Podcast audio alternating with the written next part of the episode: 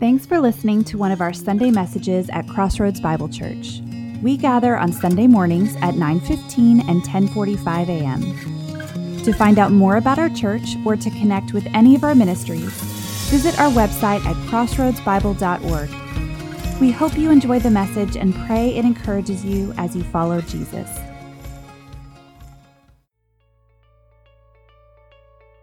Hey, everybody. So, this week, before we get into the message, I want to take a minute and just call us to pray. Every week at CBC, before we listen to the Word of God spoken and before we read it together, we pray. We pray because we want to move our hearts from critics to contributors of the conversation Jesus is having in our world. And, and this week has been hectic. Last week has been hectic. The world seems like it's chaotic. At the heart of it is a conversation about what is equality and, and what is justice. And and justice and the gospel go hand in hand. And so before we begin the message, we're going to take time to pray. It's going to be a little longer time. And it'll be about the message this morning and also just pray for our country and for our people. Because one thing we know that churches around the world have spoken out against is racism, and there's no room for racism for followers of Jesus. Because fundamentally, followers of Jesus acknowledge one thing that the merit that they have doesn't come from them, but comes from Jesus. It's why he calls us first and foremost to acknowledge that we are all poor in spirit. And so in this moment, we sit and we stop and we recognize that we need help and we recognize that we live in an unjust world and we pray because that's what we do when we don't know what to do. And that's what we do when we do know what to do. Because as we pray, we expect God to move and we stop and we listen. Because I'll be honest with you, I don't know how to fix the problems that have been created over generations and, and generations in our country, but I do know a good place to start is to bring them to God and to stand up and say that all people are made in his image. And so we're going to take some time and we're going to pray. And as we talk about this ongoing conversation of justice and racism culturally, know one or two things. One is that there's this fear that you have to say the perfect thing at the perfect time. And I, for one, am grateful that, that I don't always say the perfect thing. And I, for one, am grateful that I'm not called as a Christian to be perfect. I'm called to acknowledge that I'm not and that Jesus is. And so, as we have conversations in our culture about race and justice, know that God calls us to a higher standard. He calls the church to stand for justice, and He calls us all to pray.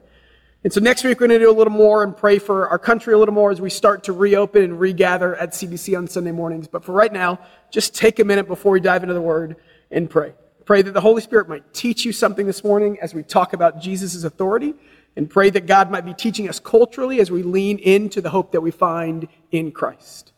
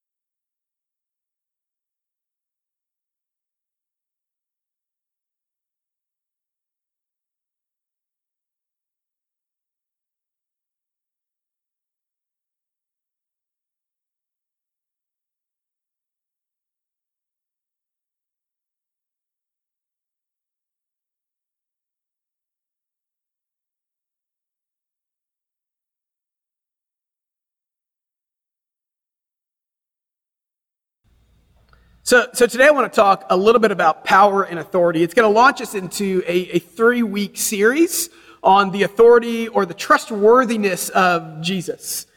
There's been so many conversations about what power is and its relationship to authority and how those two things go hand in hand over really all of mankind. In the 6th century BC, there was the seven wise men of Greece or the seven sages. One of them, a man named uh, Pittacus, he had a comment on power when he said, The measure of a man is what he does with power. And these were seven men that gathered together and they were known for their wisdom. And he said thousands of years ago that men are measured by how they use the power they have. Lord Acton in the 19th century uses a phrase we are more familiar with that power tends to corrupt and absolute power corrupts absolutely. And then about 150 years ago, in the middle of the 1800s, into the 1900s, there's a, a German sociologist known as kind of one of the fathers, fathers of sociology named Max Weber. And he said that power is the ability to exercise one's will over others. And he goes on to explain the relationship between power and authority. He says if power is the ability to exercise one's will over others, authority refers to accepted power. That is power that people agree to follow. Okay, so here's where I bring all that up because right now, I think we have a moment in our culture where we're questioning power and where we're questioning authority. I think right now, fundamentally, we have a narrative where power is corruptive and authority is being abused. And I want to talk about that for a second because I think those conversations bleed into the authority that we're called to under Jesus. There's a Pew Research Center poll about public trust in government this last year, and it says that our public trust in the government remains at historic lows. Only 17% of Americans say they can trust the government right now. 17%. Out of that 17%, 3% say that they can trust the government to do right just about all the time, and 14% say most of the time. Which means that 83% of Americans don't feel like they can trust their government. There's a marketing firm called Edelman, and every year they put out a trust index. And they survey 33,000 people from over 28 countries. And they found in 2019 in their trust poll that America is now the home to the least trusting informed public of the 28 countries that the firm surveyed, right below South Africa. We have a trust issue, a problem, because we've seen authority be abused and we've seen power be corrupt. But, but, but it's beyond just I can't trust my government. It's beyond I can't trust the authorities that people put in front of me. What, what happens and what the Pew Research survey found was that levels of personal trust tend to be linked to levels of institutional trust, meaning when one breaks down, it bleeds into the other. They went as far as to say that 75% of people polled, they believe trust is falling in institutional authorities, meaning most people know and can see that they can't trust places anymore. But it went on to say that, that 64%, 64% of people believe that they can't trust their fellow man. It said 64% say that they believe trust is falling interpersonally or faith in their fellow man is declining. It's two thirds. I bring that up to say what the Pew Research poll says is that when we talk about power and authority, when one is being corrupted, it bleeds into the other. So it makes me, brings me back to this one question. If in our culture authority and trust is dissolving, what does that do for our faith? What does it do when we say that Jesus is powerful and Jesus is trustworthy? Does that also dissolve along with the trust that's being dissolved in other spaces, in places in our lives? And so, what I want to do is I want to take three weeks and I want to talk about why I think Jesus is trustworthy, why I think Jesus has earned our trust and earned his place of authority in our lives. And I want to look at it from a little different perspective. So if you get a Bible, go to Hebrews 1 and kind of have a banner verse for this next three weeks when we talk about the trustworthiness of Jesus.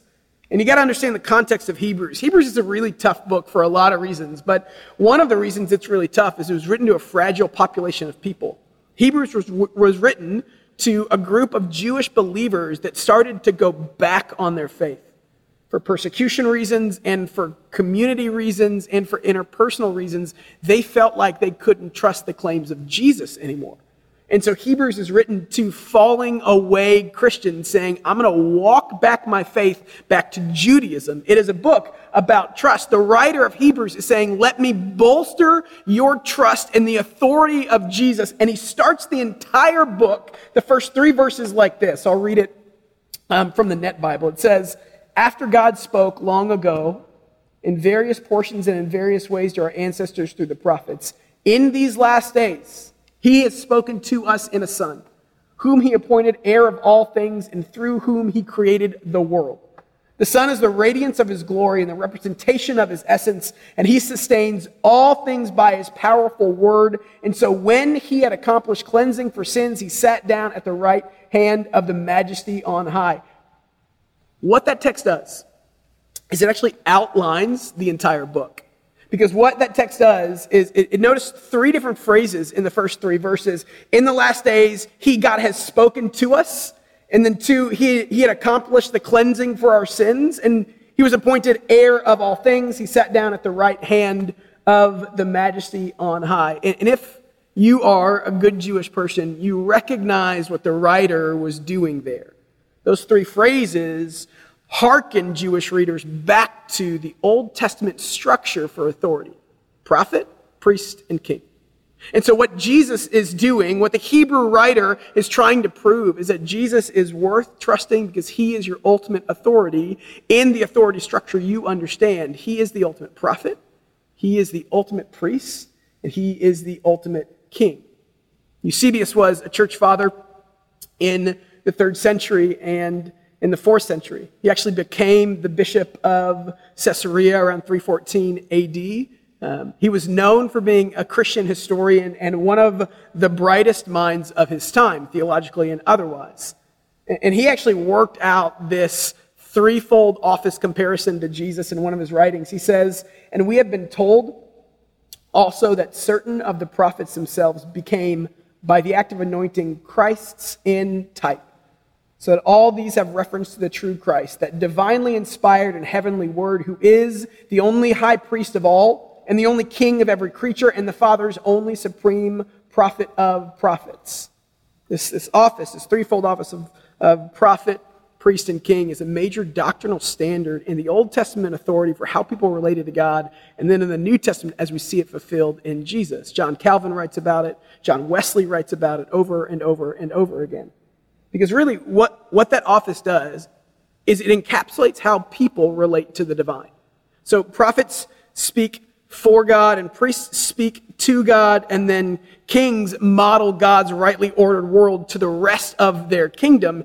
It encompasses how you see God at work in all the spaces and places around you. And in the Old Testament, prophets told you what God wanted you to know for now and tomorrow, and, and priests related to God for you because they believed you couldn't do that in the Old Testament. A priest could, and that's next week. And then kings were always meant to model God's goodness to their people, which, if you read the Old Testament, they failed woefully at.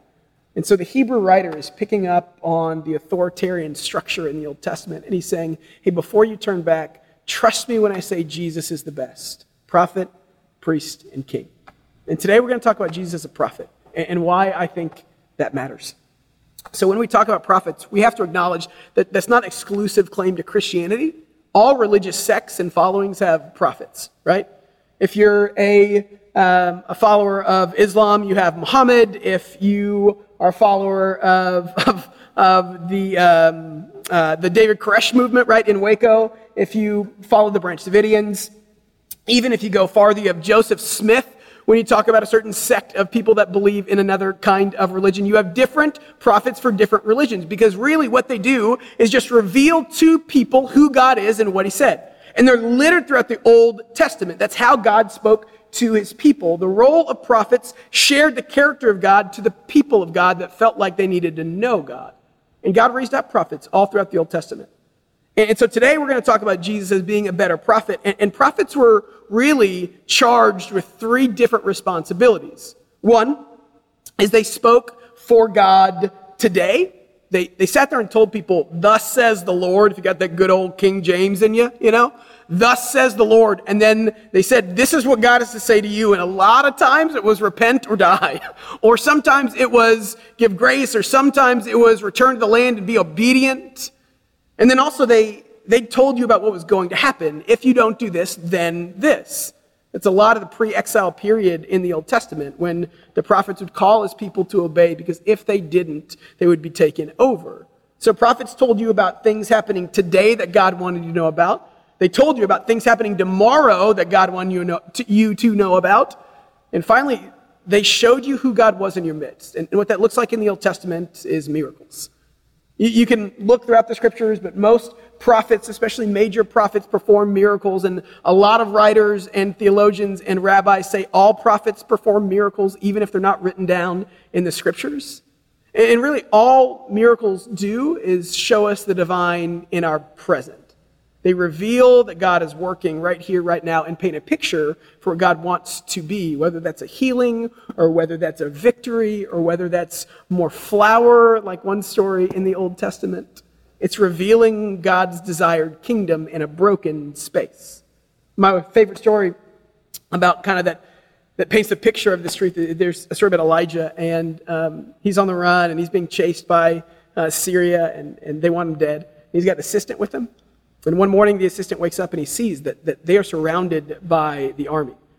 And Elijah prays, God open his eyes. And, and the assistant then sees all of these angels everywhere all around him that, that overwhelm the armies of Syria that are in that space and place. And so what we see is the prophet's job is to show people God working right here, right now, to show people God in their midst. And so I want to walk through real quick those three litmus tests for prophets and, and show you how Jesus ranks. Because in a Jewish mindset, the most famous prophet was Moses. One Jewish encyclopedia said that there are more legends about Moses than any other biblical figure. Moses was the champion of the Jewish people. He delivered them from oppression in Egypt after 400 years. He gave them the law, which was their headlining point as a people group. It's what they stood on. The New Testament, a lot of it is about Jewish people saying, We're better than you because we have the law. And then Paul specifically saying, No, you're not. You all need Jesus. That can preach right here, right now, right? And so what you have is really these, these people that said, I'm going to go back to another prophet in Moses, in the law. But Jesus comes along, right?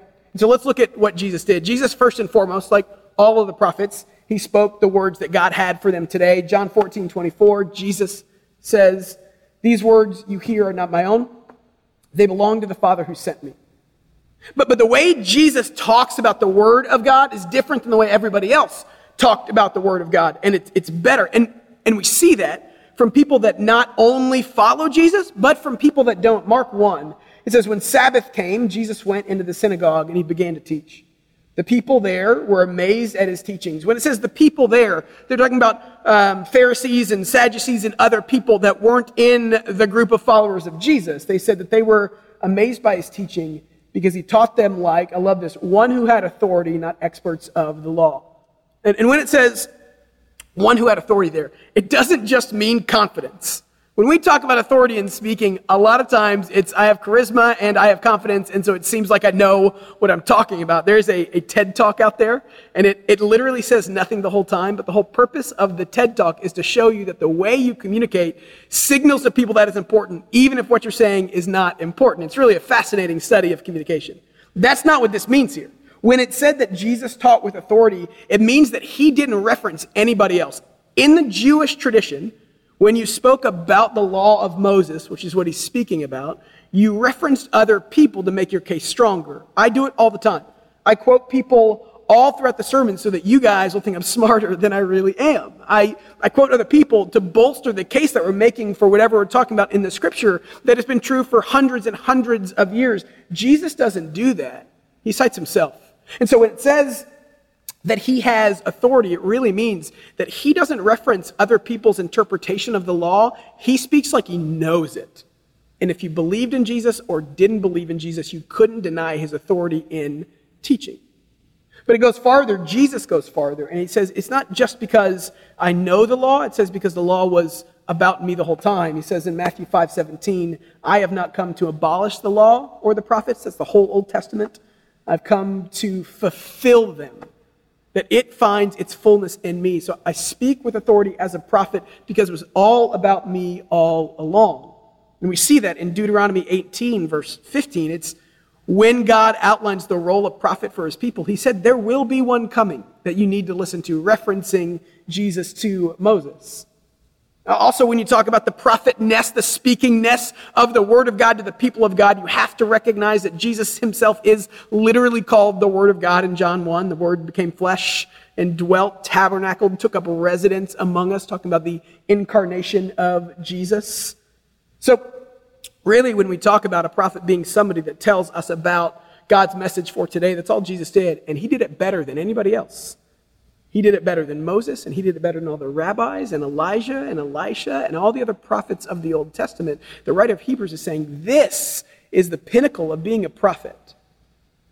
prophets were measured by a couple things too. They were measured by their impact and their influence on the world around them. There's a story in Acts 5 where um, some of Jesus' followers, after Jesus resurrected and, and went back to be with God in heaven, and, and in Acts 5, these Jewish leaders are having a hard time with followers of Jesus, and they want to squash the movement. And one of the highly respected Pharisees stands up at the end of Acts 5 named Gamaliel, and he says, Hey, look, guys, stop. He says, he quotes a couple other references where people claim to be of God. He said, If this is a man thing, it'll die. Don't worry about it. It will die. It can't sustain the weight of this over time. If, if it's of God, then we can't stop it anyway. And so, what you see with Jesus when you talk about the influence and the impact of him as a prophet is his message continued on. He took 12 people 12 people, and he started a movement that by 300 AD would go from 12 people to the dominant and then mandated religious ethic of the entire world at that point. Think about that. Nothing has ever come close to doing it. And it was comprised of mostly not influential, wealthy people, but mostly slaves and poor people and women that society had not really cared for. There's a great book by Rodney Stark called The Rise of Christianity, where he kind of outlines how it happened in some really, really beautiful ways. And so when you talk about Jesus' impact as a prophet because he spoke the words of God to the people of God, it cannot be compared or paralleled by anyone or anything else. Historian Philip Schaff described the overwhelming influence of Jesus in the subsequent histories of the world. And he said, This Jesus of Nazareth, without money and arms, conquered more millions than Alexander, Caesar, Muhammad, and Napoleon. Without science, he shed more light on the things human and divine than all philosophers and scholars combined. Without the eloquence of schools, he spoke such words of life as were never spoken before or since, and produced effects which lie beyond the reach of orator or poet. Without writing a single line, he set more pens in motion and furnished themes for more sermons, orations, discussions, learned volumes, works of art, and songs of praise than the whole army of great men of ancient and modern times. Jesus spoke to the people of God the words of God better than anybody else. But, but like all prophets, he didn't stop with just saying, This is God's message for you here now. He said, Let me tell you what's going to happen tomorrow, because God told me. It, it's a way to validate his propheticness. So when he talks about kind of the things that were going to happen, he, he speaks to things that hadn't happened yet. So you can go there and look them up yourself. But Jesus foretold his future. He told the disciples of his pending death numerous times. He foretold Judas's betrayal. He foretold Peter's denial of him. He foretold the persecution of his followers. Even foretold Peter how he would die at one point. He, he foretold things like the destruction of the temple, a real life thing that happened in AD 70. And he foretold his coming return, which we're still waiting on, and we can have confidence in the waiting because of all the other stuff that has taken place. One of the ways you measured a prophet was by if what they said about God's future actually came into reality. And for Jesus, it did, time and time again. And so when you talk about the tomorrow that Jesus talked about, we still see it today. He sat down with his groups of disciples right before he went back into heaven, and he said, Guys, you're going to be my witnesses. You're going to be my witnesses in this world, and you're going to start a movement that won't die. And when you look at the nature of how true that is, not just then, but, but now, 2,000 years and change later, you can't deny that Jesus' words were good and great, and he did a better job of speaking the words of God to the people of God then, and then also about now. There are so many things that Jesus spoke into, but, but we just look some stats if you want to. Regardless of what your belief system is, there's more stuff about Jesus than anybody else. Let me break that down a little bit. But, but when we say stuff, I mean, I mean literally stuff, right? Uh, I mean that there are more books written about Jesus, about Jesus, not just the Bible. There are more paintings of Jesus. There are more songs about Jesus than any other his- figure in the history of the world. But let's get to the Bible, the words of Jesus, the words spoken about Jesus as our prophet. And if you just compare stats, one writer he found that um, in the last 50 years, the Bible sold, he says, a whopping 3.9 billion copies. And he said the next book, the next book down came in second with 820 million copies. And then the third book came in with 400 million copies. Look at that variation. The third one, by the way, was Harry Potter, right? That's where we're at as a people group. And I've never read it, but I've read the Bible, so there you go. There's billions of people that represent followers of Jesus from all over the world. Estimates say around 2 billion people in the world are followers of Jesus or call themselves Christians. It's literally how we parse and divide history by the person and work of Jesus yesterday and today. This is the future that he talked about. And then finally, he didn't just do a better job of saying, This is what God says and this is what God will do. He did a better job of showing them who God was in their midst, the miracles. I love what C.S. Lewis says about miracles. He says, Miracles are a retelling in small letters of the very same story which is written across the whole world in letters too large for some of us to see.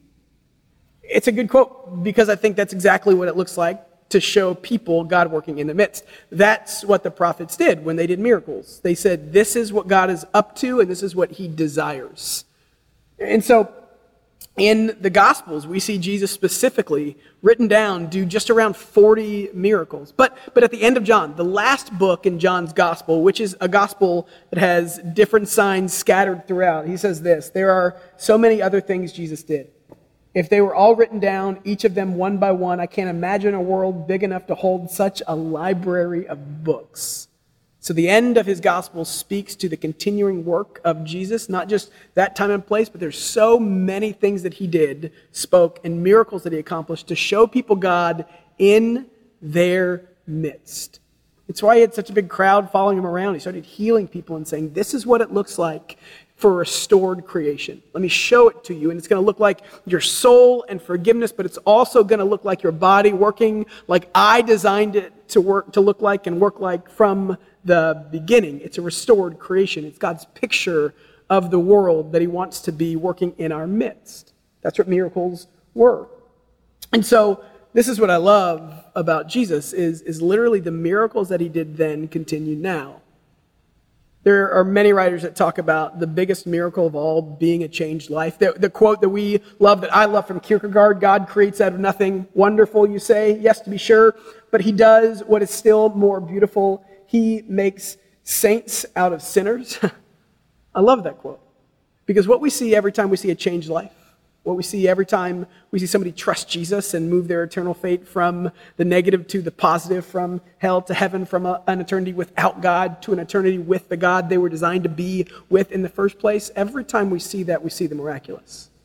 Every time we see that, we see our ability to trust in the prophet of God who spoke for God, who spoke about what God was going to do in the, in the future, and who showed us God working right here, right now.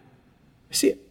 I see life's changed. I see, I see the picture that God wants to paint in this world being different than the world we live in. Like I said at the beginning, we've seen it with churches standing up against injustice in the last couple weeks as we claim this is not the world that God wants to be. This is not the world that God's bringing back. This is not the world that God created. We stand up for justice because it represents the world that, that Jesus proclaimed, because he was the greatest prophet.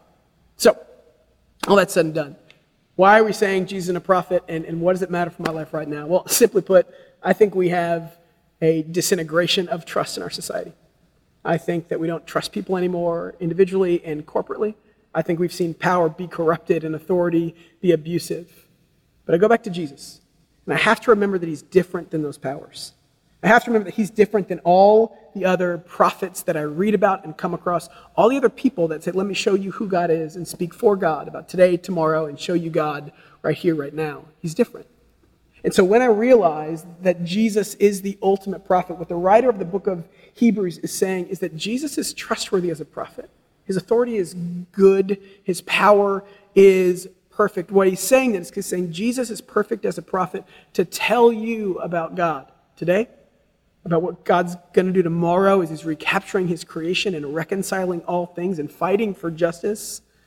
And he's saying, hey, look around and look at the people whose lives have been changed by following Jesus, and you see the miracles that he's creating every single day. Don't miss those because they're easy to look past. And so, why is Jesus important to know as a prophet? Because it reminds me of his authority in my life. it reminds me that when I need to know about who God is, I go to the ultimate prophet. And the writer of the book of Hebrews is saying, don't go back because you have the best that's here. Jesus is the prophet sent by God to show you God. Listen. So next week we're going to talk about Jesus as a priest, how he speaks to God for us. but know this week that Jesus is the ultimate prophet, that he tells us about God. And I hope that as we listen, we begin to cast the vision of God's reality in our world, and that the trust that we have in Jesus doesn't dissipate just because the trust we have in other things might. Let me pray. God, I'm thankful that you're trustworthy. Jesus, I'm thankful that you're a trustworthy prophet that what you said had authority, impact, and influence, that it had staying power, that we see a larger footprint of Jesus in our world now than, than the disciples did then. And, and, and it gives us confidence knowing full well that the movement of Jesus can't go anywhere because it is not of man, it is of God. So as we think about Jesus as a prophet, might it build our authority? Might it build our confidence, our trust in the authority of Jesus and not tear it down? Might we fight against all the places where we've seen authority be abusive? might we remember that Jesus is good. And as we trust Jesus as our Lord and Savior, prophet, priest, and king, um, we remember the world in which He's calling us to live into and look forward to. And we pray these things in His name. Amen.